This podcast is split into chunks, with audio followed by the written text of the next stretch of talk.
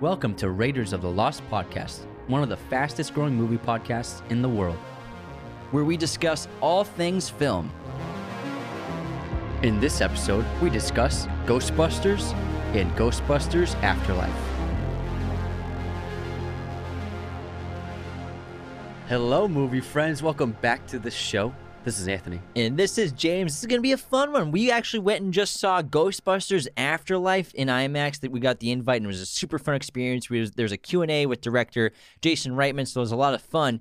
And it got us thinking like, let's watch the original. So we actually watched the original right after we had a double feature cuz I hadn't seen Ghostbusters 1984 in like a decade. It's been a long time. Yeah, and Ghostbusters Afterlife, we're going to do um, 10 minutes spoiler free in the second half of this episode. So if you haven't seen it yet, you'll be able to hear our thoughts on the film without any spoilers. And then after those 10 minutes, we'll get into spoiler territory and talk more in depth about the film. But uh, just off the bat, I had a really great time at Ghostbusters Afterlife. I thought they did a great job, fan service, doing their own new thing, excellent new cast, a lot of fun. So we recommend you go check that out. It just came out this past weekend. And then we're also going to discuss first the original Ghostbusters, which is an iconic film. We grew up we watched it with our brothers. Our brothers were in love with that movie, so they had it on a lot, especially especially a couple of our older brothers. So we were always watching it with them.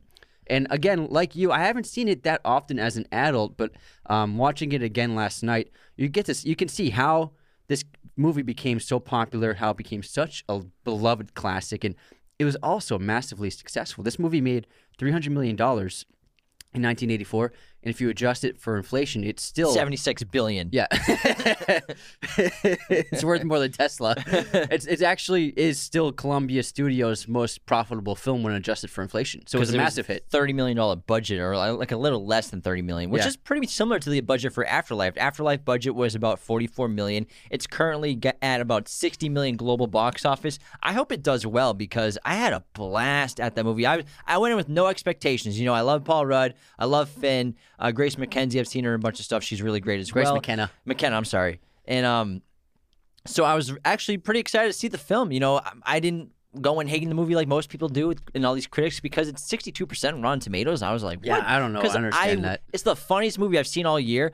Top 10 movie of the year for me in, on my list too, personally, because I had such a good time. It's not a perfect movie.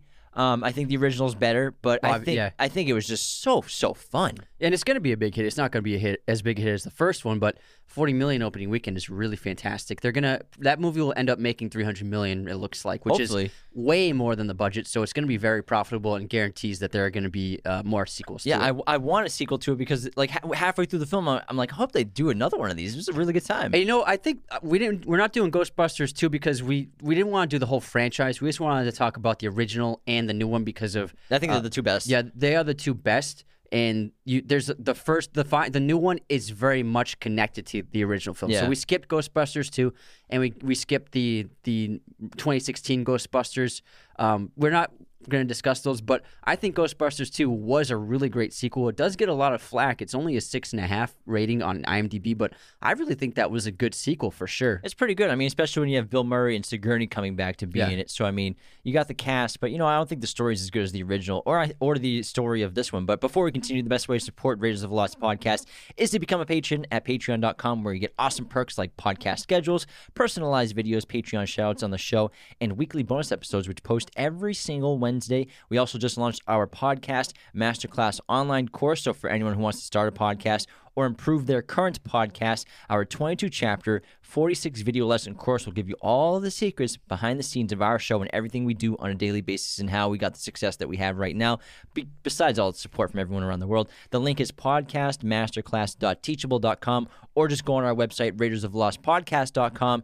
You can find the link there for the podcast masterclass. Right now, we're doing a quick coupon, limited time offer, 10% off with podcast 10. Use that at checkout. And be sure to follow, subscribe wherever you're listening or watching on YouTube. Hit the notification bell. And thank you so much for tuning in around the world. Now let's get back into Ghostbusters. And I was unaware of, excuse me, I was unaware. I was unaware of how fervent the fans are of Ghostbusters. Like they are like super diehards, and they're all over the world. Like at the screening we went to, there must have been a hundred people dressed up in Ghostbusters outfits. Yeah, or Either- t-shirts, Yeah. yeah. t-shirts. Either the full outfits. There was a guy with the entire proton pack and gun. Did you see the guy who was the entire uh, Stay Puft Marshmallow Man. That was his entire costume. Like, oh, really? He wore an entire suit of that. I thought he worked for the theater Um, that night. I couldn't tell if he worked or not because so many. he actually took the mask off. He looked pretty upset. Yeah, because we were walking into the, we were entering the theater Uh, right outside the front of the TLC Chinese Theater. It's a great theater in Hollywood, but And it's, it's just where like it's where- expensive. yeah, it's eighteen dollars to park in a mall for It's two hours. insane. and we got validated. I couldn't believe it. I I felt like an old man when I was complaining seven dollar water. But this is the theater. It's right on Hollywood Boulevard on the Walk of Fame. And outside of this theater, they have the famous handprints and cement of celebrities. And this is what used to be Grauman's exactly Chinese theater. Yes, now it's TCL. TCL. But yeah, for decades it was Grauman's, and it's a fantastic theater. Really fun. I- Huge, yeah, huge. I, I love the decor of it, but it was just a really great time. But we were entering, and then I saw the guy in the Stay Puft outfit, but he had his the mask off, and he looked he was sweaty. He he looked like he was like was about to rip a butt. yeah, he's like, what the hell am I doing with my life? He had I that could- look. Maybe he worked there, but still, a lot of people were dressed up, so I, I couldn't tell if he worked there or was I just think he super worked there. excited. I think so. But I saw a girl with the Stay Puft like costume, but not like the the whole full puff Yeah. outfit, just like a girl's costume. But there are even kids dressed up in the outfits. And apparently there are these Ghostbusters groups all over the world. And they even provide charitable contributions to like uh, children's hospitals where they'll raise money for children's hospitals and even visit the hospitals dressed as Ghostbusters. They, they do a lot of great work, and these fans are really passionate about this property. And I really, it was the perfect audience to watch the movie with. They were cheering all the time and it At the right like, times. At the right times, every time there was a reference or an Easter egg, they were freaking out, and it made the experience better. Yeah, and I, dude, we'll get into Afterlife later on because I had so much fun watching that movie. But Ghostbusters in general, what it clearly means to people is is it's so important in their lives and growing up. Obviously, it's like their childhood because it's still relevant in pop culture. But for for decades, this thing dominated pop culture. I we went as Ghostbusters for Halloween when we were like in high school Yeah. to like the school dance and stuff like that. We got like the jumpsuits and rented them from a costume store, and like it was just so cool because everybody knows what Ghostbusters is.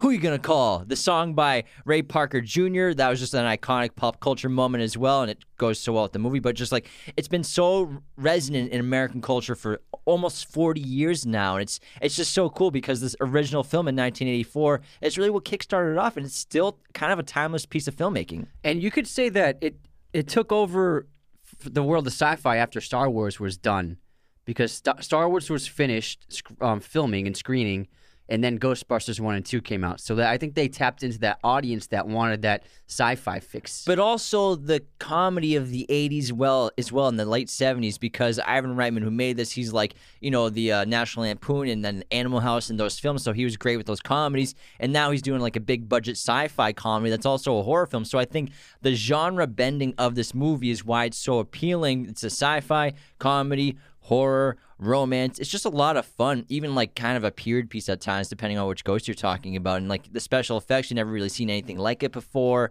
And I think obviously the cast is exceptional because we have Bill Murray, who's of course the star of the show. I mean, this movie doesn't work without This Bill Murray. big movie. Yeah, this is this is him. This is this is Murray doing a ton of ad libbing, a ton of improvisation. But the whole cast itself, it's just all the dudes from SNL. We have Dan Aykroyd, Hal Ramis, the you know they're the second the Second City National Lampoon SNL dudes. That those classic traditional comedic guys from that era. Then Ernie Hudson comes in and joins the crew halfway through. So I think the comedy style is the best part of the film. Obviously, elephant in the room. Some of the jokes have not aged very well, and there are some very cringeworthy moments between, you know, some of Bill Murray's lines and regarding women, and it's just like, oh man, like.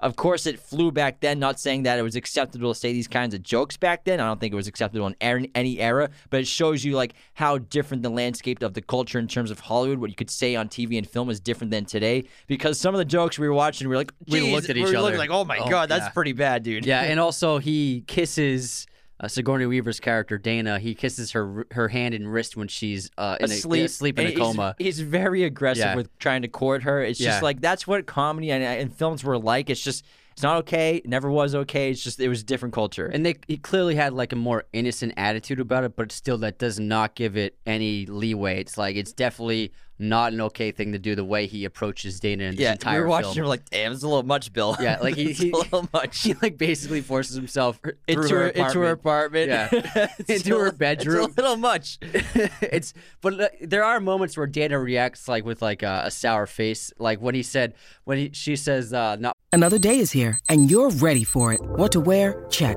Breakfast, lunch, and dinner? Check. Planning for what's next and how to save for it? That's where Bank of America can help. For your financial to-dos, Bank of America has experts ready to help get you closer to your goals.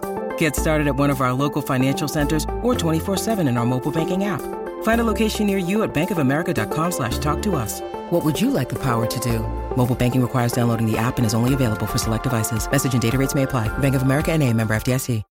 When you need mealtime inspiration, it's worth shopping Kroger, where you'll find over 30,000 mouthwatering choices that excite your inner foodie. And no matter what tasty choice you make, you'll enjoy our everyday low prices, plus extra ways to save, like digital coupons worth over $600 each week. You can also save up to $1 off per gallon at the pump with fuel points. More savings and more inspiring flavors make shopping Kroger worth it every time. Kroger, fresh for everyone. Fuel restrictions apply. Much happens in the bedroom. He's like, "That's a shame," but then she's like, "Oh, gross! You're being gross, dude." So she definitely reacts that in a in a normal way, but still, I think that this movie there are moments that don't age well. But in general, besides those moments, the rest of the movie is completely timeless. I think it still works. This, this special effects still look pretty good. It's obviously they look amazing. It looks like it's from 1984, but it still works. It works for me as well. A lot of the effects are practical, which is great about the new Afterlife film, where they they went back to the practical effects with a lot of the shots, especially the mo- the monsters with with um Zuul and. Mm-hmm. Uh, Vinz Clortho, the keymaster, and the gatekeeper. also, they're also known as the terror ter- terror dogs. the dogs. Yeah, so the like terror dogs. the practical effects when it goes ba- well, it goes back and forth between CGI or, Yeah. or digital with practical. They did the same thing in the new one, which is fantastic. Mm-hmm. Like harkening back to the old feel of it. And that's what the biggest problem with the new with the 2016 Ghostbusters was. It was all CGI, and it was all just like I mean, CGI has gone come a long way, but it just took you out of the moments, and it wasn't scary because w- there's a difference when even in the 1984 film when you see the terror dogs, you know it's just like a, a prop, but it's it's really there and it's tangible. And seeing it on screen, knowing like that's real light hitting it, that is way scarier than the CGI monsters and ghosts in the 2016 Ghostbusters by far. It doesn't seem like a Ghostbusters movie. It doesn't seem like a blend of sci-fi, horror, and comedy in the right way. And I think that's why it just didn't work. It didn't have the feel of the the old school Ghostbuster films, which Afterlife 100% f- pulled off. It felt like it was in that universe. I also think they spent too much money on it. That movie had a budget of 140 million, and if so maybe I- sm- make the scope a little smaller, less special effects, and more of story character driven. yeah, I think that Ghostbusters works best with a, a moderate budget like the new one. So I It's think all about the characters. Yeah, and also the characters because the more money, the more that the stu- the more money, money that a studio spends, the more they want like big things happening. So less character development, more showy stuff. I think that's a problem with Yeah. a lot of films, especially in this era of the 80s, and a lot of comedies that go that route that have special effects or like a sci fi comedy. The special effects can get away of the story and the humor, but Ghostbusters is an outlier where it just only enhances the story and the comedy is t- intact in general. Yeah, and we watched this as little kids. We were watching it, and I remember being really scared of Ghostbusters. Terrifying. I was scared of the green monster, Yeah. the green one too. And yeah, he was, he's not even that Yeah, scary. Slimer terrified me. Um, the the librarian scene really scared me. the with that dogs, ghost. obviously, too. But yeah, the dogs horrified me. I was like, I remember I used to have nightmares about them, and that's and um, Jason Reitman said the same thing. Where it's like when you watch this as a kid, it's a different experience than when you watch it as an adult. Because when it's a kid, when you watch it as a kid, it's a horror movie. But when you watch it as an adult, it's a comedy. because he was seven when his father was making the movie, and that's actually cool. He's telling us a story about the audience, the stories about how he was on set growing up around those movies, and like, and then when he was making the new one, his father was on set with him every day while he's making a Ghostbusters movie himself. So I think it's the only example I can think of where, um, like a parent and a child are making movies in the same universe or sequels. Never happened. I don't think it's ever Never. happened. It's really cool, and I think that Jason Reitman did an incredible job, like carrying the torch of Ghostbusters for his father, but also for the fan base because he was talking about how like Ghostbusters doesn't belong to me, it doesn't belong to my father, it doesn't belong to any of the actors or the studio. It belongs to the fans, it belongs to the people, and you know, some of us get the opportunity to carry the torch and borrow the property and borrow the characters in the world for a little bit, and actually hope to to make something special and to keep it going. He's hoping that he builds a franchise, and it seems like they're going to be able to reboot an entire franchise of it because again, we had a blast watching the, this new one. Yeah, and I just love the the entire concept of Ghostbusters because the name is so fun.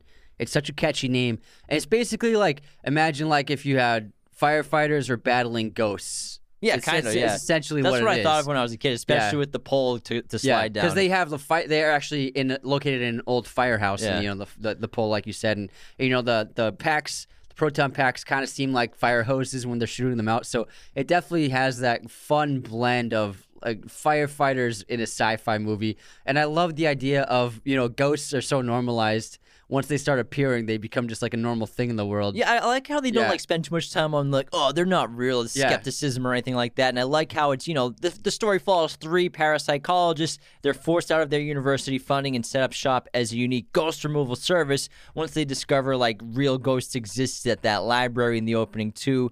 And um, you know, then ghosts start eh, showing up everywhere all over New York City. And the characters are so fun. Obviously, Bill Murray is the superstar of the of the trio and the qu- and the qu- the four of them, Dr. Peter, Venkman, and they all have like their own speciality. Where Venkman is like a a psychologist, and his opening scene is where he's trying he's he has like two students that he's running a test on. Yeah. It's about negative reinforcement to produce um, uh, a psychic ESP. ESP uh, uh, event in a person, which he actually does with the guy. Yeah, yeah. But then he's also wooing the other female student. But like that's a little cringe, guys. That's 1984 humor. He's very right there. Like, but that is ironic how like the guy gets the wavy well, lines one right, and he just like he's like it's just not your day. that's that's what's funny about it, because he actually got positive results. He doesn't even care about it. He's like he proved his theory correct. That's amazing. He's only focused on the girl because Venkman's obviously like the womanizer of the group, and then we mm-hmm. have Dan Aykroyd plays Raymond Stantz, who's like the very innocent, bumbling, fumbling guy. He's, he's like kind of clumsy. He accidentally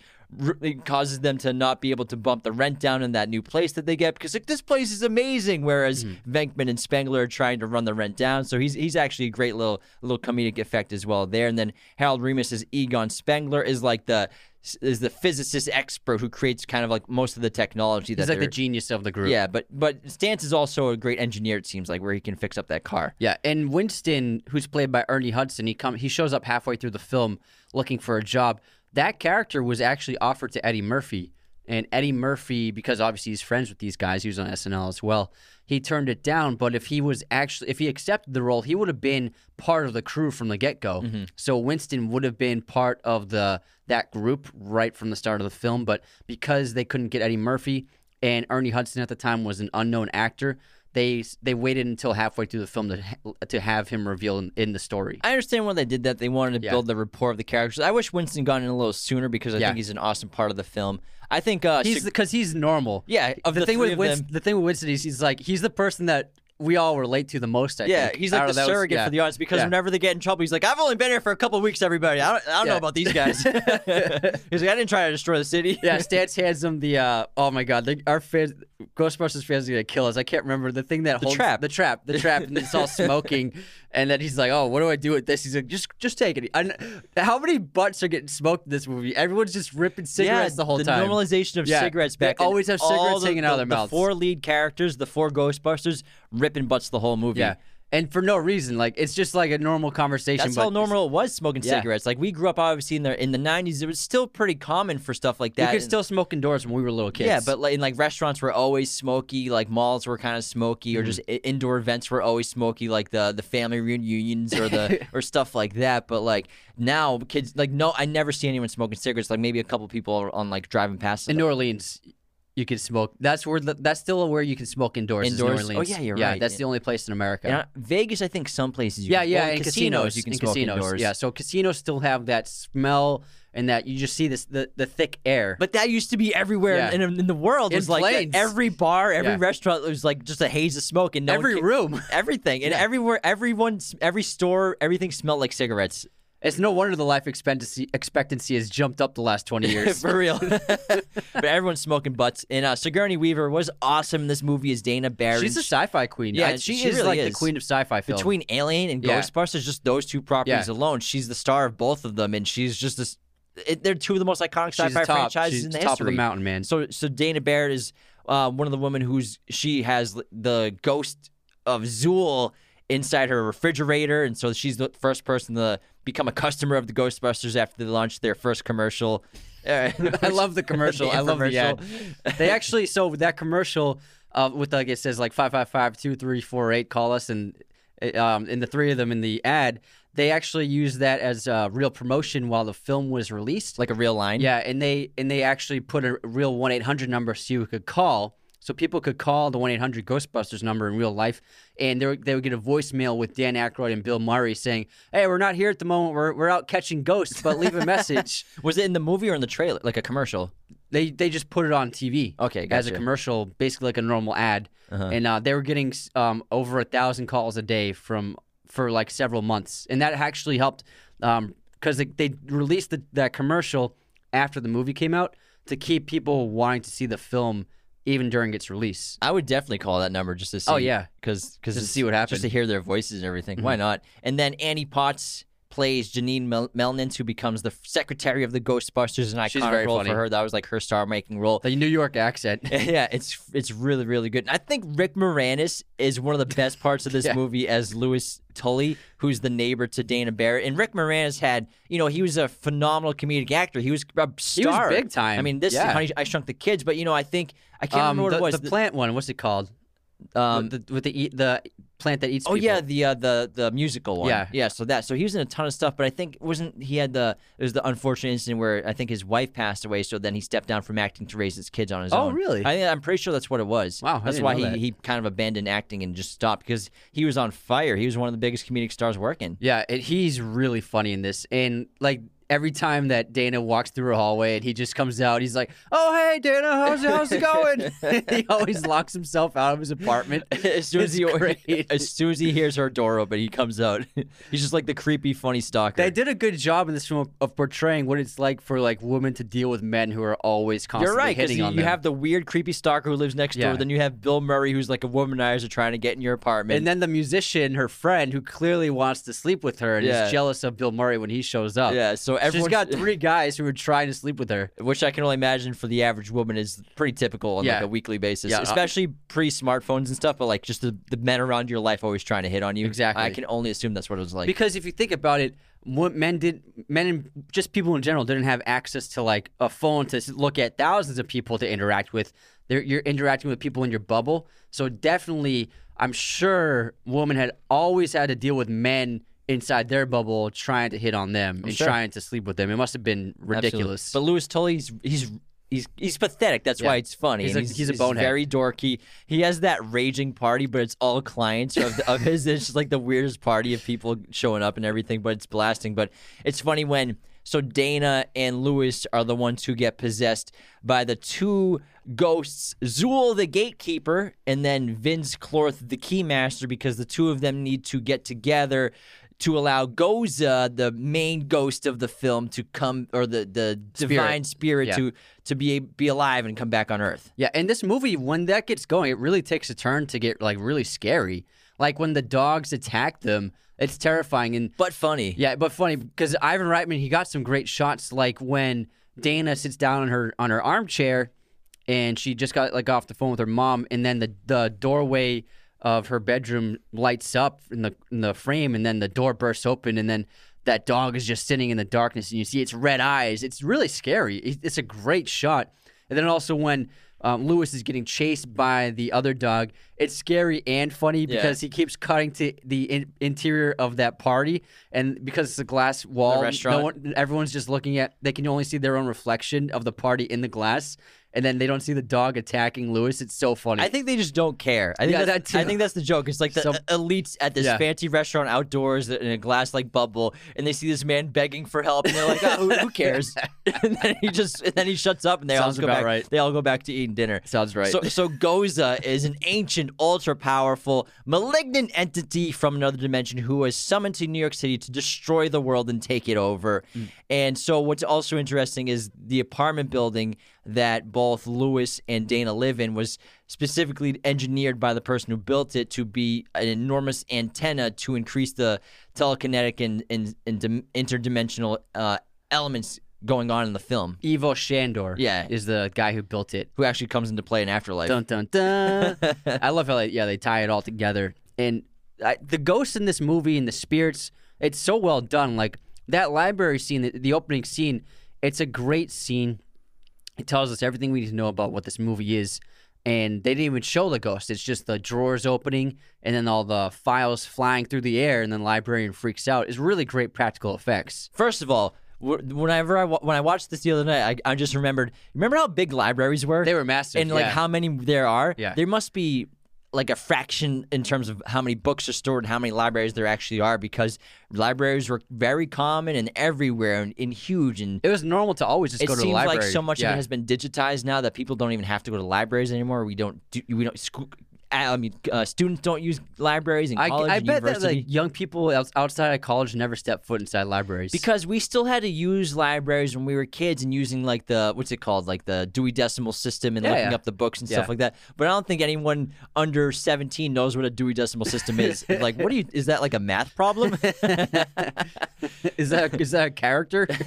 but yeah, I I love the opening of the library scene too. I'm sure the the effects for the time when you first saw that ghost was, was Yeah. really chilling and scary. yeah, and it's it's practical. It's just they just filmed that old woman with um the set dressings and stuff, and then they just changed the color of the film, and then they superimposed it onto that scene, and it really looks good. It looks awesome. Now, if you're watching on YouTube or on social media, you may have noticed that Anthony and I have some brand new laptops on our desk. These are courtesy of LG, the 17 inch LG Gram ultra lightweight laptops. The cool thing about them, and my favorite thing, is their 16 by 10 aspect ratio, which means more vertical space versus the 16:9 widescreen, which is awesome for editing, for taking notes, but most importantly, for watching movies. Like if I was gonna watch Ghostbusters right now, I'd be putting it up on this LG Gram right now. I binged the entire show of Succession in like three weeks on this thing. It all looks incredible. The the displays are sensational. I love watching movies and TVs on here. So definitely check out LG Gram's ultra lightweight laptops. We'll put links to the 16 inch and 17 inch models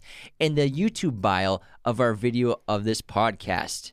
Thank you so much, LG and LG Gram, for sponsoring the show for the rest of the year. And today is the last day of Cyber Monday to get 25% off the entire website on manscaped.com. They've done an entire week of this sale going on. So use our coupon code Raiders of the Lost at checkout. You'll get 25% off the entire site at manscaped.com as well as free shipping. I recommend hopping on board and getting that Lawnmower 4.0 groomer for the man in your life. Definitely recommend getting their new 2 in 1 shampoo conditioner, their body wash. I've been using the body wash for about two weeks now. Love it so much. It smells fantastic. I leave the shower, I think, smelling the best I ever have in my entire life. And they're expanding the line even more in, in January with some new men's products. Also, check out their Performance Package 4.0, which is basically a bundle of goodies and gifts like the lawnmower and the weed whacker to throw in. I'm telling you, it's the holiday season. Right now is the last day to take advantage of 25% off the entire website on manscaped.com using our coupon code Raiders of the Lost at checkout. Get something for the man in your life, whether it be a holiday gift, birthday gift, uh, take a hint, you need to groom up hint gift. Use this code Raiders of the Lost at checkout. Yeah, and then and then on top of that, the Slimer ghost in the hotel is super funny. Yeah. and scary. It's I it's a combination of like he's scary and funny to look at at the same time. And Yeah. I love hi- how he's just interacting with each character, and that scene when they destroy the ballroom It's so trying to catch him, and like the the maitre d's like telling the guests like, "Don't worry, he'll be ready in a minute. The, the room will be ready." It's clearly like a Yeah. ball is about to happen. and then you just hear glass shattering, tables being broken, the chandelier, they're lighting yeah. that place Yeah, up. they're with the burning the walls up. It's so funny. And then when they come out, they, they charge Bill Murray's like, yeah, so that's gonna be uh four thousand dollars, and then to hold on to it, it's gonna be another thousand. So you're looking at five thousand dollars. And they leave the room like like conquering heroes. Like we did it, we got it. Don't worry. And even though the place is like literally burned out, We came, we saw, we kicked its ass. the damage that they've done is ins- is insane. It's so funny It's to watch. great. because that whole sequence between them getting to the hotel and going through the hallways and trying to catch it, it's funny and scary at the same time. Like when Bill Murray gets slimed and stuff like that. So I think it's a really good time. And just they do a terrific job with the slimer, the ghost. It looks really good. The green and like it seems like it's transparent, but also uh, practical and like you could touch it at the same time. Yeah, uh, and I really love Bill Murray's reactions to ghosts in this movie, especially the first one in the library, because the other two, like, they're super excited because they've been, they know, they've believed in ghosts and know of the evidence of them, and so when they see the first ghost in the library, they're like super awestruck and so excited. But I, I think that Bill Murray's reaction is so funny. He's just like straight face, like looking at the ghost, like taking it in rather than being like shocked, like the typical like shocked and surprised and horrified. He's like, all right, what do and, we do? and then he just goes to the guys. He's like, "Over here, come over here, guys, go over here." he's like, "What are we gonna do about this?" But I love how they didn't even have a plan. They're Yeah. like, they were gonna find this ghost and just like talk to it. I guess maybe like coax it back to where we, we hang out. I don't know what we're supposed to do with it. And then they developed it. I like how they developed the tech, but I wish one thing if if we could see the development of the technology, uh, that would have been a lot more fun. I love the tech that they use in the in the power packs and everything, and the trap. It's super interesting, and the plasma rifles. And whatever, if that's what they're called, it, looks cool. I think it's what it's the, called, yeah. the the digital effects look really great. But I would have loved to watch like a montage of the maybe building the the gear and then testing it. Mm-hmm. Yeah. But it's also really funny when they're in the elevator and they turn on the protein on the proton pack and like the noise starts humming and two of them back off like Yeah, yeah. because they we, they're like we've never actually tested this gear before and then they turn it on like and they start moving away from it. I think that the it would be fun to do a, a montage of them building the tech, but I think that it works best to be by the surprise of seeing it in action during that scene. Yeah. rather because it's really like people didn't know what to expect, and then once they start going and shooting the the rifles, then I think that audiences that wouldn't have been as great of a scene if they had already seen that being done. You could say that's that's the style that they were going with because they were like right away, they're a ghost. Here's a ghost. Yeah. we have these proton packs. Here's how it works. Yeah. Like real quick, like Really I- simple. I guess that makes sense. Yeah. I think they were thinking less is more. well, the movies it's fast paced. It's they get going. There's no fluff or, or fat on this movie. They trimmed it up really well. It runs at an hour forty five, so it's It- like it's on a keto diet, bro. perfect length, and, and I, I love the entire film. The, the sets are great. The wardrobe's great when they finally put on the suits and everything. It's super fun, and when they actually start getting customers and they're making money and they're they're become like celebrities. They're on like late night talk shows and stuff like that, and so it's it's actually a really fun, interesting concept. They're on Time where- where magazine. they become very famous because of being Ghostbusters. Mm-hmm. And I I love the the third act is a lot of fun and it's really hysterical. Like the the keymaker and, and gatekeeper once they take the bodies of Louis and Dana, like they uh, they hook up.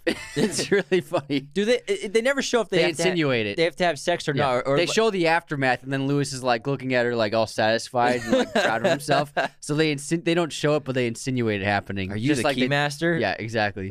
and then, when when Stan, when um Venkman shows up to her apartment, she's like, "Are you the gatekeeper?" He's like, "No," and then she slams the door in his face. Are you the gatekeeper?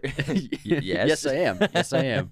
and I do like the floating scene where she's possessed. And That's she's a floating. great practical effect. Yeah, they did a really good job because, like, the it reminds me of The Exorcist a lot, but they also spun Sigourney uh, almost like a full circle. So it's like I wonder how they actually did it. I didn't I look can it tell up. you. Tell me how they did it, man. I want to know. I was trying to think of it. I'm like, was there was there like a platform that was holding just the side? I don't know. Tell me. So obviously there was like a, a beam Yeah. that she that held her up, and they were covered it with her clothing Yeah, and her the curtain. her uh, her uh, her Yeah. nightgown. Yeah, exactly. So what she actually they strapped her into a solid bodysuit, and so that is what because she was completely unwrapped in it.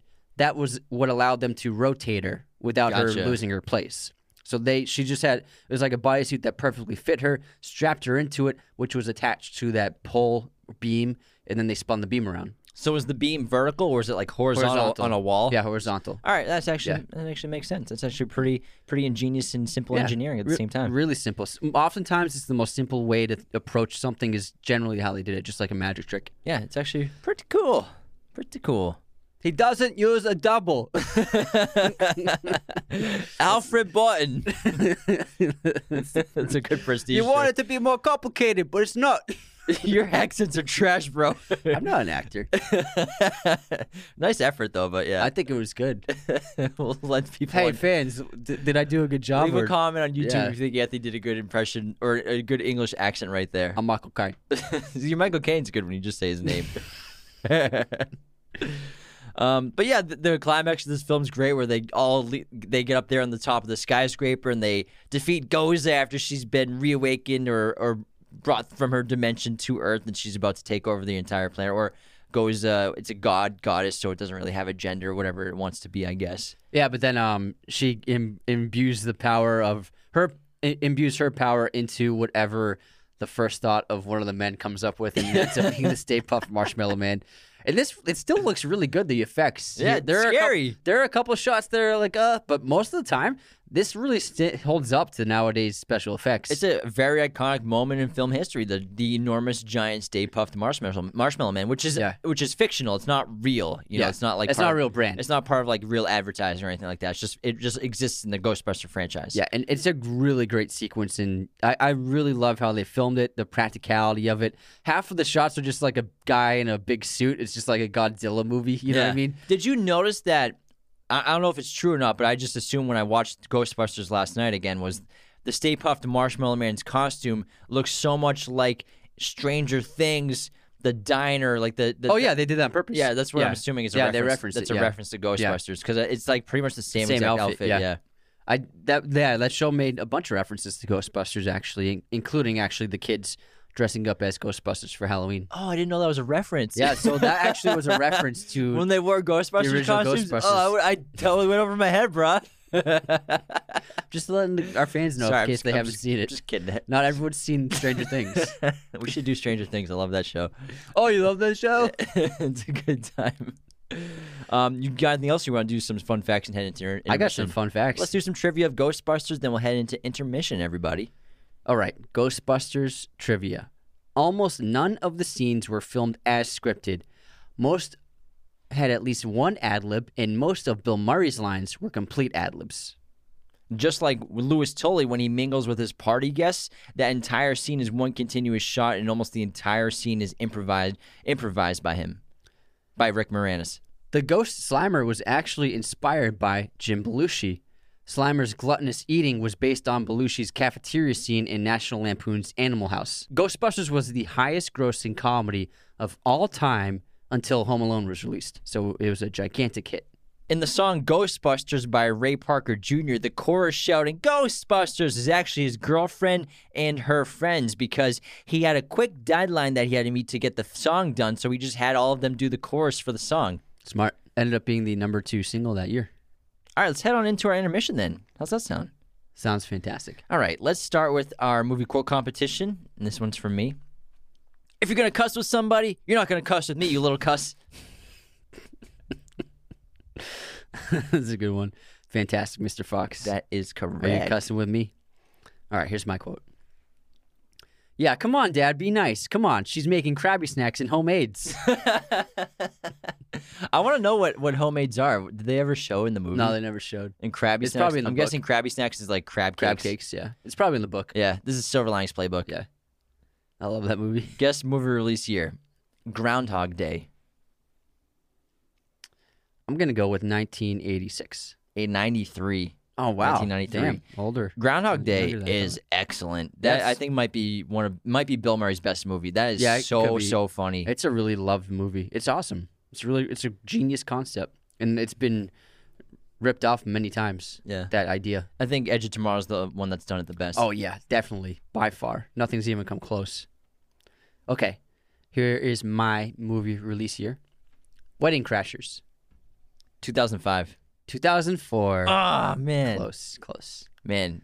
Early 2000s comedy was legit. I think that I was like prime comedy. You gotta have you it- could, an you could episode make on the that. argument. not a lot of it's aged well, obviously, but it's still like at that era was 1999 to 2010. Great like- something like comedies. that, yeah. All right, what's your quiz? How many Wes Anderson movies feature Bill Murray as an actor or voice actor? All right, hold on. Let me let me count. Rushmore, Royal Tenenbaums, Life Aquatic, Darjeeling, Budapest, French Dispatch, Isle of Dogs. Um, hold on, this is I'm trying. it's a lot I'm of just giving some entertainment in the background. Okay, okay. Um, oh, Moonrise Kingdom. Eight. So eight is your final answer. Eight is my final answer. You're short two. Damn it. He's in ten. What are the other ones? I'm pretty sure it's every one of Wes Anderson's movies. he's not in Bottle Shock. Bottle Rocket. Bottle Rocket. No, he's not. But he's in ten of his ten of his movies. Oh man. I'm. Oh, I didn't think of Fantastic Mr. Fox. Yeah, Fantastic Mr. Fox for sure. And then what would the other one be? I don't have the entire list. What did I miss? Someone will know. Let us know in the comment. Good job naming off eight of his movies, though. Yeah, I, I missed. I didn't get it right though. Did you say of Tenenbaums? Yeah. Yeah. There's something in there you missed. Yeah, it was fantastic. Yeah. Maybe and I some- miscounted and too. something else. All right, but it's ten, which is crazy. Pretty much all of his movies except for the first one. Mm. Okay, what's your mov- your pop quiz? What comedy did Paul Rudd and Bradley Cooper star in together? Oh, I know this. I'll give everyone a moment. Wet Hot American Summer. Yes. That movie is so funny. really the good. cast is ridiculous. Yeah, it's great. It is so stacked. Paul Rudd's character is so funny. He's just like too cool for school, just Yeah. like always tanning and lets kids drown in the lake. hey, he plays the lifeguard. I did all Bradley Cooper ones this week. All right. Who's our hater? Do we Oh, have we any? got a hater. We got a real we one? got a real one. All Yeah. right. I love the real haters. Yeah, they're they're juicy. Okay, our hater this week he commented on our Lord of the Rings trilogy episode, which is a great episode. Although it's episode 18, we got to do another one of those. Joe Johnson pack. All the all the mispronunciation in this video made me cringe, and the Lord of the Rings knowledge is horrible. I And think what- we did. I think we did a Is pretty it the. YouTube, the, the yeah, original YouTube. one? Yeah, YouTube. Bro, who cares? So what? They're hard names to pronounce. Sorry we pronounced an elf's name wrong. It's Gimli. I think we did a good job. Lothlorien's hard to pronounce sometimes on the spot. Yeah, I think, yeah, exactly. We're not Tolkien super nerds. All right, and then Nicholas Baker commented in our Marvel vs. DC debate. James didn't even eat the full habanero pepper. Unsubscribed. Hey, bro, you you take a bite. Out. I took a good bite, and I almost had a heart attack. I thought I was dying. I swear, I thought I was dying. It was you do the same bite I did, and then you know what? You should eat the whole thing too. Triggered. I'm not triggered. I just want I want him to feel the reciprocation of my feelings at the time. it was hot. All right. That's still one of the funniest things we've ever done. No, That's that's for- it. We need to release just the spice cut of just me eating the pepper. release the spice cut. All right, our, our, our fan of the week, supporter of the week, is a five star review from Mully, favorite podcast. Podcast is perfectly informative, well paced, funny, and overall enjoyable. Podcast feels like you in the same room as Anthony and James. The progression from their start gives viewers hopeful and excited about future episodes.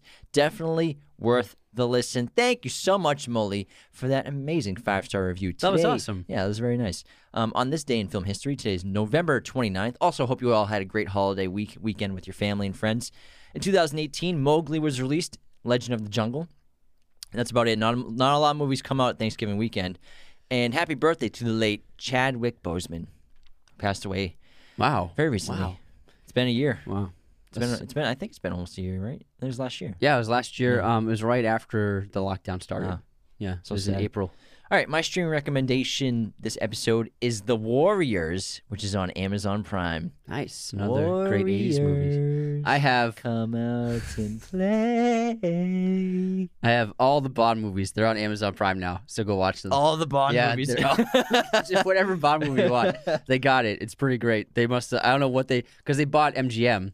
That's right. MGM's Yeah. the studio that has always been making Bond Yeah. movies, so now they have all the Bond movies on Amazon Prime. I wonder if they'll be hosting boxing events too, because they always do that at the. Did they get? Did they get to the casino, or they just get the film rights?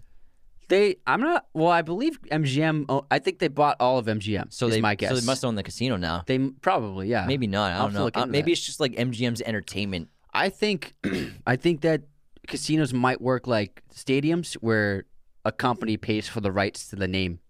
Maybe. So like that. I don't That's know. my guess. We're But just I don't know. talking- I don't know anything. Don't that would be my guess. Who knows? That'd be interesting if Bezos now owned a. ca- one if anyone knows a that, major let us casino. know. Yeah. Yeah, does Bezos now own the MGM casino? I don't know. All right. Shall we dive into Ghostbusters Afterlife, Let's go, playa. which just came out? This was directed by Ivan Reitman's son, Jason Reitman, and it was also written by Gil Kenan, Jason Reitman, and Dan Aykroyd. Dan Aykroyd actually also uh, co-wrote the original script with Harold Ramis, and Rick Moranis is uncredited as, as the script writer as well.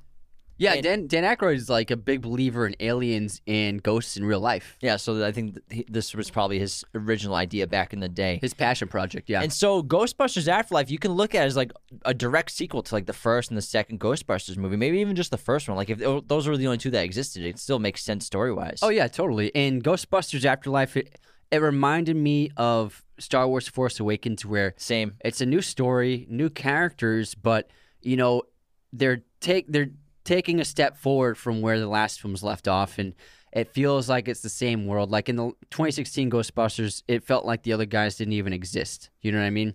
Whereas this one, they they pay a lot of fan service to the originals. You know, they showed it's the kids are like looking at the the original tra- commercial on YouTube. Yeah, it's which funny. is fun. Like and like a lot of people have actually forgotten about the Ghostbusters at this point. Like they haven't even heard of them. Like it's online, but like only they're like the YouTube video is only getting like a few thousand views. Like Gen Z has never heard of Ghostbusters, it's even though it happened in the world. Yeah, it's like it's old news because apparently, like Ghostbusters, like solved the problem of ghosts. So ghosts haven't been a thing for twenty years or so now. And I think that this movie is really well cast. All the young actors. I wasn't sure about the cast being so young from the trailer. I said it multiple times. I was like, these they're kids. Like, uh, Ghostbusters works because it's like grown adults and it's a lot of adult humor, but. I think that having Paul Rudd and Carrie Coon as two great lead actors as the adults really helped out. Paul Rudd especially, he's super funny in this. But I think the kids all did a great job. McKenna Grace is an excellent actor, and she plays Phoebe. What was the one she was in? Chris Evans, Gifted. Gifted, That movie was yeah. really good. Yeah, She's awesome in yeah. that. She's got an Emmy nom, right, or an Emmy win, Or Emmy I- I nomination. I, I, think. wouldn't be surprised. She's been in a ton of stuff. I think because she's also in um, what's the one with Elisabeth Moss? Um, Handmaid's Tale. Handmaid's Tale. She's in that. Yeah, and she's really good in that. Um, but she's super talented actor. Finn Wolfhard, obviously, Mr. big- Stranger Things. Yeah, Stranger Things, face of Stranger Things. Besides Millie Bobby Brown, and then um, Logan Kim, new, Super newcomer. funny. He's great. As he's hysterical. I connected to his character because his Yeah. character's called Podcast. Yeah. He's always running a podcast. They kind of make fun of podcasters in this movie, but I, I gave it a pass. Hey, I gave it's it my full-time job, Yeah. whatever, dude. uh, yeah, but he, this kid, he's super charming. It, uh, it's like he seems super, really confident. You know, it's it's rare for a kid to be that confident on camera. And then Celeste O'Connor as Lucky, who's uh, Trevor Finn Wolfhard's character's love interest. They all did an excellent job. I think they were really well cast, super talented. They had a lot of chemistry together, and I think it was a lot of fun. So let's set the plot for Ghostbusters Afterlife. And don't worry, we're not going to spoil it yet. We will give you warnings for when we start doing spoilers and stuff. So Carrie Coon is the mother of both. She plays Callie. She's the mother of Phoebe and Trevor. And so they are. She's the daughter of Dr. Spangler from Egon, the, Egon yeah. Spangler from the original, who apparently just like deserted everybody. He deserted the Ghostbusters. He deserted his family. Moved to this random town. Stole and- all their tech. so, yeah, he took all the tech from the Ghostbusters, left his family, left his daughter, and just became recluse on this random dirt farm, which is what they called the place they lived on, because he, he farmed but didn't nothing grew. You know, hmm. you'll find out why. But he just he abandoned everybody he knew in his entire life, and no one knows why. He just kept to himself, and he no, and so his daughter grew up without a father basically, and she's always held that animosity against him. And so they have rent issues, and they get evicted from their apartment. This is all in the trailer, by the way. And so then they move to this ram town because he passes away. Spangler passes away, and Egon left them this house, this abandoned, haunted house on this farm in the literally the middle of nowhere in a middle of nowhere town. Like even everyone in the town makes fun of how abandoned and haunted this house is, and so they end up moving into this house. And so Phoebe is is the daughter, and then Trevor, played by Finn Wolfhard, is the son. And you know they don't want to live there, obviously, but they have really no choice because Carrie, I mean Callie, um, she's I think she's out of a job or something like that because They didn't explain they exactly explain that why, part. where- yeah, why she had her money. I'm guessing she lost her job. I'm because- guessing got employed, yeah, because for something. When they moved, she doesn't have a new job there or anything. Yeah. and um, it's the summertime. It's summer break, so Trevor finds like a job at, at like the local burger place where Lucky works, and then Phoebe attends summer school just cause. just cause I guess, even though she's super smart, Yeah. she's basically Phoebe is Egon Mm-hmm. in his granddaughter's fo- body. Like it's like she just takes after everything. The the super the huge brains, the the same temperament, the like odd, sarcastic, dry humor, Weird the personality. super Yeah. serious personality, the glasses, everything, the dark hair. So Phoebe is basically a reincarnation of Egon Spangler, which I really liked. Yeah, and she wears the exact same glasses as him too. Yeah. and obviously this is all in the trailer. They find their grandfather's tech. They find the Ghostbusters car. Trevor the- fixes it Yeah, up. the Ecto, Ecto One. Um, Phoebe gets a hold of the actual plasma rifles and all the tech, and they become Ghostbusters themselves. And you know, this town becomes overrun with ghosts. We're not going to get into it yet, but m- mysterious things are happening, and there's a giant force building up that they have to eventually stop. But their ghost scenes, the ghost hunting scenes, are a lot of fun. There's a highlight in the trailer with uh, Phoebe, with um, Trevor's driving the the Ecto One, and Phoebe's in a chair that gets launched outside of the car and is like a, a side compartment. Like it feels like a Star Wars It's a movie. rif- It's like a rifle seat. Yeah, and it's awesome. A It- gunner seat, that's Gunner what it's seat. called, Thank you. And that sequence is really terrific. It's really well shot. It's pulse pounding. It's funny. It's fast paced. The CGI looks fantastic. The kids are really hilarious. And that I think that was the highlight of the movie was that sequence. And it, you see a lot of it in the trailer, and it really does not disappoint. It feels great. Yeah, I love the Ecto one so much. We actually didn't even talk about it when we were talking about Yeah, oh, yeah. Ghostbusters, so we should just talk about it for a little bit because the Ecto one is actually a 1959 Cadillac Miller Meteor Futura, which was there were only a hundred made total by Cadillac at the time, so there that's all there was ever made, and so I believe it was also handpicked by Dan Aykroyd as the car of choice, and I also his character is the one who pulls up to the Ghostbusters new headquarters with the Ecto One. He does all the the revamping and everything, but I loved how this film. My, my maybe my favorite part about the entire film, besides the great comedy in it, is the the exploration of the te- exploration of the tech, which you didn't get a ton of in the first films because they have the tech already, but we don't see how it works or we don't get a lot of close-ups of the of the tech itself. But this film explores the technology, the packs, the rifles. It explores the interior of the Ecto One extensively and all the fun things that are inside of there, and what apparently Egon was improving because he was constantly developing the tech in order to prevent was what was coming eventually in the film. Yeah, and it's great to see like close ups of them actually hitting the buttons and turning it on. And the kids test out the plasma rifle, and it's super funny. And the plasma rifle CGI, it looks great. I think It's they, awesome. He, I think Reitman did a great job of capturing what the original felt like, but improving on it with more realistic CGI. Yeah, the essence of what the mm-hmm. original beams looked like. And it just, I think it's one of my favorite parts of the movie is the actual beams themselves. It looks incredible, and I love the effect that it has on the environments and just tearing everything apart. Yeah. Do you want to get into spoilers? All right, let's Yeah. do some spoilers now. And I just want let's I, I want to start off with Paul Rudd's character. He Gruberson. so he plays Greg Gruberson, and he's the he's this the um summer school teacher where Phoebe goes to school. He doesn't care about the this education at all because it's summer school. So he's he, always He, he on- opens it up with, "You don't want to be here. I don't, wanna want to be here. and we're assuming you've seen the movie too, because there are a couple jokes of him in the summer school where me and Anthony died in the theater, and we feel I feel like no one else left. It was a Uh, packed yeah. IMAX theater, 500 seats. There's the the Cujo joke, Yeah. where he pulls out the VHS. He's like, "I found this great little fun ditty in the in the teachers' room. You guys are gonna love it." And it's like middle schoolers, and he doesn't tell them what it's about. He just puts Cujo in the the movie, and if I'm I'm sure you all know what Cujo is if you got the joke. It's about a a killer dog. yeah, it's about a, a mom and her son get trapped in a, in a car, and a killer dog is trying to, to eat them from outside. Our mom showed us this Yeah, movie when we were young. yeah, she we loves, watched it. She loves Cujo. yeah, it- but it's terrifying. Yeah. It's But dude, horrifying. when he, when he pulled that out and he showed the VHS of Cujo, Oh my me and God. you were, we erupted in, in laughter, man. It was so funny. But Gruberson is is hysterical in this movie. Bill uh, Paul Rudd's kind of like a combination of of the Bill Murray slash the um Louis character, where he's he's obviously becomes the keymaster, but then he's also got the humor of Bill Murray's character and just keeps. And I think he's he's essential to the entire film to keep it going because Ghostbusters needs to be very funny. Not that the other characters aren't funny as well. I think Finn's a very funny actor, and then McKenna's also great as Phoebe as well. And and Carrie does a tremendous job. Logan Kim obviously is one of the funniest parts of the movie, but Paul Rudd, there's just a scene where he's just walking through the grocery store after his date with Callie, and the way he's just walking, he's just Strutting. everyone in the theater is just laughing. He's got his keys dangling. He's getting some like He's got this face like- he's like, oh yeah, I just had a great date.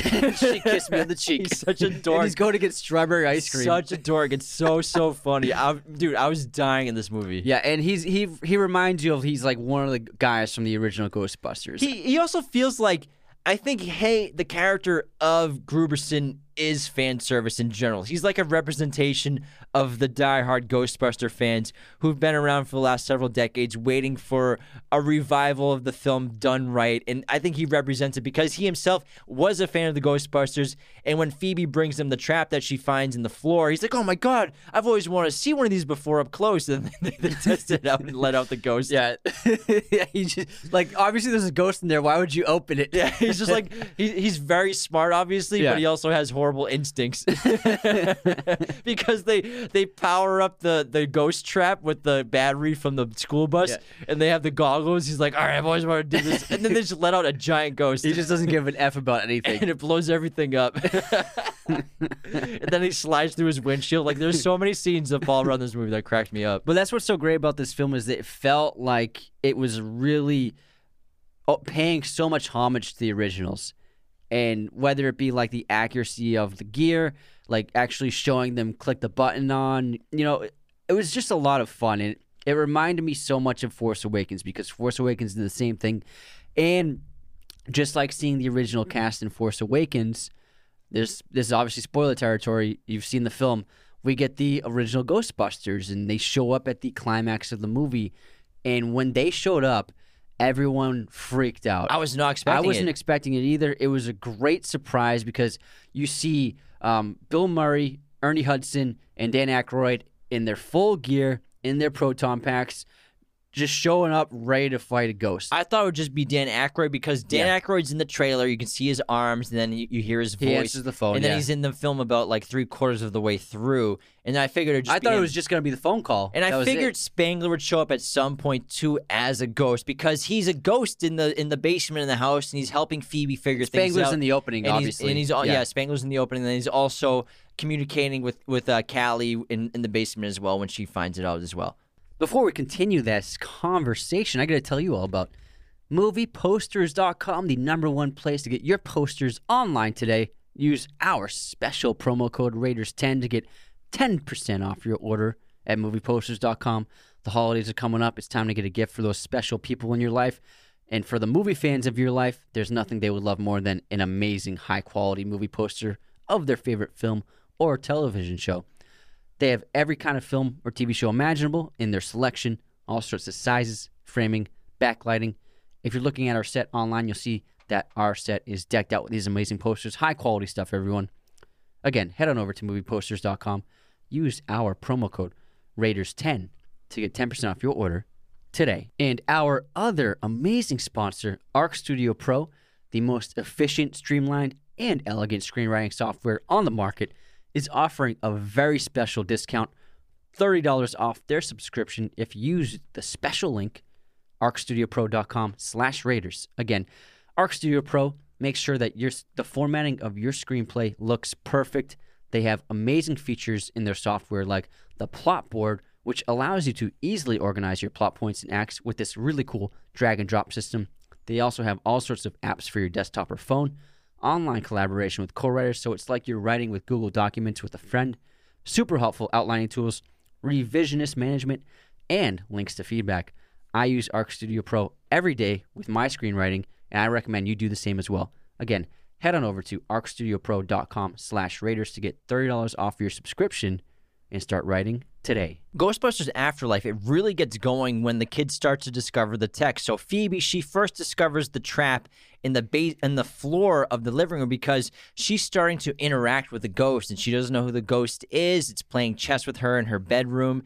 It puts her in her chair in the chair and shows her the floor where the where the, little puzzle. puzzle is when she discovers the trap. And then she eventually finds the secret basement in, in the shed, which is basically the headquarters that Egon Spangler created for himself, developing the tech and keeping the mission of this Ghostbusters going on. And then Trevor himself, he finds the Ecto 1. He fixes it up with a little help from his ghost grandfather because we find out that the ghost is Egon Spangler helping everybody out. And then they get the tech, and it's super fun because Phoebe and in a podcast, they become best buds and they start doing stuff together. They start teching, start testing the tech out. They actually battle a ghost, um, a metal munching ghost in like a factory. They call it- him Muncher, I yeah, think. and then Yeah. it starts terrorizing the town. They link up with Trevor in the car, and like Anthony was talking about earlier, the first sequence of them like going after a ghost in the town in the Ecto One. Super fun. It's a blast. They are cruising down the street. They are destroying property. It's a lot of fun, but it's great because we also see consequences for actions where they get arrested. Yeah, yeah. I mean, they destroyed half the town, and it's a, it's a lot of fun when uh, the final act. It's like very this movie. It and similar to Force Awakens, it has a similar plot as the original. And I think that's what fans wanted. They wanted to go back to that that temple. They wanted Gozer back. They wanted the the Terror Dogs back, the Gatekeeper and, and Keymaker. And so I think Keymaster. Keymaster, I am the Keymaker. And then I think Ivan Reitman really understood like let's give the fans just a new rendition of Ghostbusters. You know, let's get the same villain out there. Let's get the those monsters back out there. This is what people love. Let's get the um, Stay Puft Marshmallow Man in there again, and like really creative. Rather than doing a gigantic Stay Puft they do little tiny Stay Puft Marshmallow Mans all over Walmart, and Yeah. they begin terrorizing the tech in the car. So I think that Ivan Reitman understood like he knew what fans wanted, he knew what fans loved about it, he knew what fans missed from the new film, and so he's like, I'm gonna just give them what they want, and it really worked. Yeah, and then I mean, it, it like in Force Awakens, what ended up happening with the Palpatines, obviously being Palpatine being the the enemy again and the villain again is the same villain. So why not just like reinsert the OG villains just while you reboot? It worked and it did a great job. Lucky, played by Celeste O'Connor, she plays like our. Connection to this new town. So sh- her father's the the sheriff or the or the head police, whatever he. I'm guessing he was the sheriff, and and um her character is also the crush or, or Trevor's has a huge crush on her. I gotta love Trevor's confidence though, because as soon as he sees her, he falls in love at first sight, automatically signs up for a job at that roller skating burger place, which first of all, there are like 20 teenagers working at that place. How is it profitable to run a business? Where's the manager? like how many kids are you employing in a like what are they making a day? Like you can't be running a successful business if if you have more employees than burgers sold per day. That's a great point. like there's like 15 kids who work out front. and then there's another great connection to the original is Ev- Ivo Shandor is in relevant in this film because he helped build most of the town, just like he built that skyscraper in New York City in the original. Which was an antenna again. Exactly. He built this town and he built that temple. Or actually, the temple probably built itself once things started, like Yeah. uh, spirits started showing Yeah, up. So he, this was his final plan of raising Gozer here and being her her partner by ruling the world. And when she sees him, she's like, "Get out of here!" Just destroys him. Literally rips him in half Yeah. like a phone book. It's great. It was insane. Yeah, it was wild. But it's awesome because we find out that Egon Spangler he abandoned everybody in his life and he stole the tech because he discovered that Gozer was coming back and that he wanted to prevent the end of days, which was going to happen at the un, at the base of that mountain inside under like deep underground in those mines where Gozer was trying to come through and be uh, reawakened again and he had set up the proton blasters to always sh- shut it down at the last second before you know Gozer could be awakened and risen from the spirits that were coming up. So he was keeping it contained. It was, but it was basically like a band aid, and he was hoping that, like in the opening of the film, he tried to lure Gozer to his house and and take Gozer out there by essentially making his entire farm a trap. He wasn't a dirt farmer. Inside all the dirt, he has all the tech to trap and and capture all the ghosts that were waiting to come out of that that mountain. And fortunately, his grandchildren held the torch for him, and Phoebe and Trevor and, and Lucky and even Callie and Grooberson and podcast all play a role in stopping Gozer at the end of the film when Gozer rises again, played by Olivia Wilde, does a- who does a great job. She looks, she looks just like the original just like the original um, Yeah. actor who played Gozer. Yeah, they have similar facial features, so it, it it reminded me so much of the original. And then you know they couldn't do it on their own, and then the original team, the four ghost, the three Ghostbusters show up. Oh, man, And then even. Egon Spangler's ghost is seen as well there, helping them as well. yeah, it's it's great because um, um, I'm sorry, um, I'm sorry. On, what's her name? Phoebe. Phoebe is battling Gozer, and they have like that Harry Potter style like Dumbledore, beams, yeah. beams connected. I mean Voldy. Yeah, and um, and then it looks like she's about to lose her grip, and then Egon's ghost shows up and grabs the proton rifle and helps her keep it steady. It was really great, really moving and emotionally resonant for the for the film, and I think that really the emotional stakes and the journey for both her mother and Phoebe really tie the film together. Yeah, and then they all helped each other out. They all got their proton blasters going, and they all ha- play a part in helping capture. But also, um, Callie and Grooberson are the two people who get taken by Yeah. Zuul and the other one to become the demon dogs who are terrorizing the town. And I think the best part of the film is Reitman. Obviously, the special effects and CGI are really good, but he went back to the roots of Ghostbusters, and we have practical dog effects, the literally practical effects for a lot of the shots, which looks great. And even though it looks campy at sometimes, it, it's still real. Yeah, they're, they're puppets and they look fantastic. They look just like the originals. Yeah, I think that, and actually, the originals were actually based on real sculptures outside of a church in New York. Honestly, I was scared of, of like gothic architecture for in like uh Yeah. Where the gargoyles, forever. Gargoyles. Because Remember that show, Gargoyles? Yeah, yeah. I was scared of gargoyles because of Ghostbusters. Yeah, terrifying. But yeah, he did a great job with the practical f- effects and The dogs looked really excellent. Yeah. They, they were very scary. It was a lot of fun. And I love when he's the the- when the dog is chasing Paul Rudd through the parking lot, and because his windshield was shattered earlier in the film, he rather than using his door, he jumps through the windshield into It's his so car. funny. so so funny.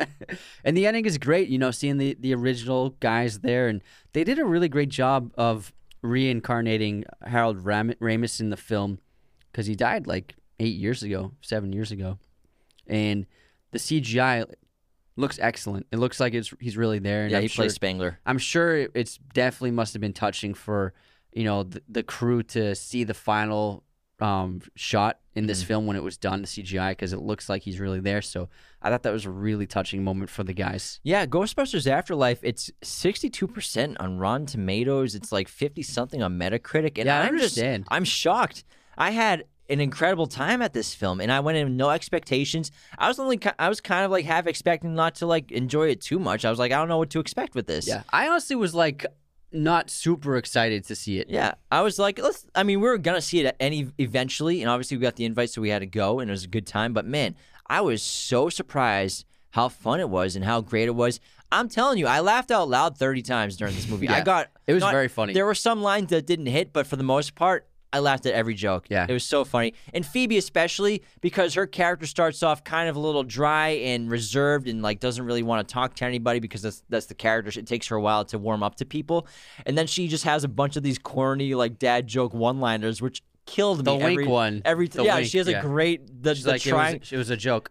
are, are you, I'm I'm trying not to be obtuse with the triangle. He's like, "Is that a joke?" She's like, "Yeah, that's why I did the slow wink."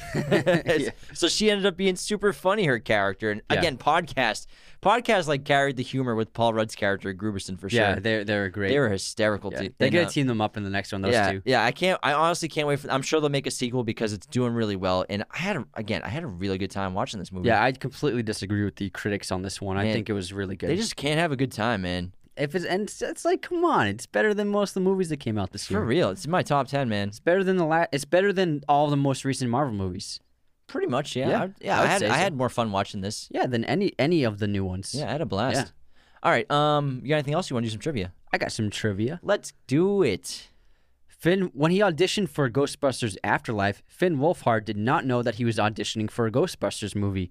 The audition sides were purposely kept to be generic and vague so that, that the movie was because the movie was being developed under secrecy. In the film, McKenna Grace, who plays Phoebe, wears the same exact glass frames as the late Harold Ramis wore as Dr. Egon Spangler in the original Ghostbusters. Wasn't that much? Yeah, it's still a new movie, so there's not a ton of facts I could find out. Yeah. Um, there are some trivia that I would say that we already knew, like um, in terms of Bill Murray would only reprise a, the role if if he felt a connection to the script, and he, he liked the script for Afterlife. It's got a lot of emotion. He says a lot of family li- ties in it, and the lines are, are funny and interesting. That's that's what I think one of the strengths of the movie in general is. It's like a it's like a family story at the heart too that a lot of people can relate to. That's also what the problem was with the 2016 was it had no heart. It was just like they were just trying so hard to be funny. Uh, it just didn't feel like there was nothing warm about it's it. It's like a script of just one-liners. exactly. It was just like a bunch of like improv and stuff, but there wasn't really an emotional heartbeat at all Yeah, to I, it. I got that feeling too. Yeah. But this one, they knocked it out of the park, everybody. And I'm sure if you're listening this far, you, you checked it out and had a blast as- like we did too. All right, thanks so much for tuning into this episode of Ghostbusters and Ghostbusters Afterlife. Be sure to become a patron today at patreon.com slash Raiders of the Lost Podcast. Thank you so much for tuning in around the world. Who are you gonna call? Ghostbusters! Raiders of the Lost Podcast is a mirror image production. Sound mixing done by Jacob Kosler. Opening music by Chase Jackson.